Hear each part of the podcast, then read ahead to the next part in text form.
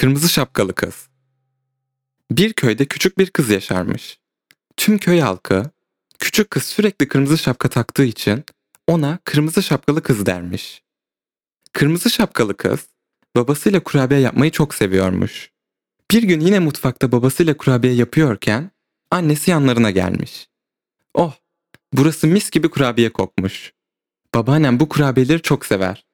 Kurabiyeler piştikten sonra ona da götürmeye ne dersin? Diye sormuş. Kırmızı şapkalı kız mutlulukla tabii ki anneciğim demiş. Kurabiyeler pişince babası kırmızı şapkalı kızın kurabiyelerin bir kısmını babaannesine götürmesi için sepete koymuş. Kırmızı şapkalı kız evden çıkarken annesi sadece orman yolunu takip et ve tanımadığın kimseyle konuşma diye uyarmış. Kırmızı şapkalı kız yolda giderken karşısına bir kurt çıkmış. Kurtu gören kırmızı şapkalı kız çok korkmuş. Kurt, kırmızı şapkalı kıza gülümseyerek kurabiyelerinden ben de bir tane alabilir miyim? diye sormuş. Fakat çok korkan kırmızı şapkalı kız kurt kötü biri sanmış ve koşarak oradan uzaklaşmış.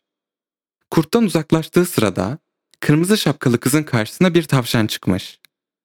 Tavşanın çok sevimli olduğunu gören kırmızı şapkalı kız onu sevmek için kurabiye sepetini yere bırakmış.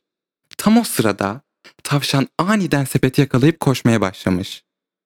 Sepeti geri almak için tavşanın peşinden koşan kırmızı şapkalı kız, tavşanın hızına bir türlü yetişemiyormuş.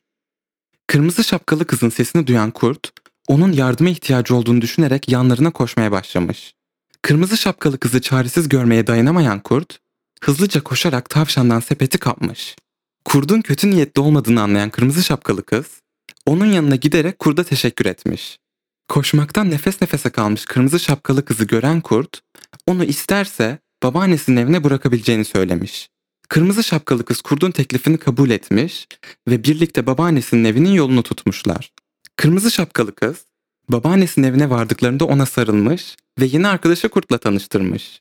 Mis gibi kokan kurabiyeleri gören babaannesi hemen üç içinde birer bardak limonata koymuş. Bu leziz kurabiyeleri hep birlikte afiyetle yemişler.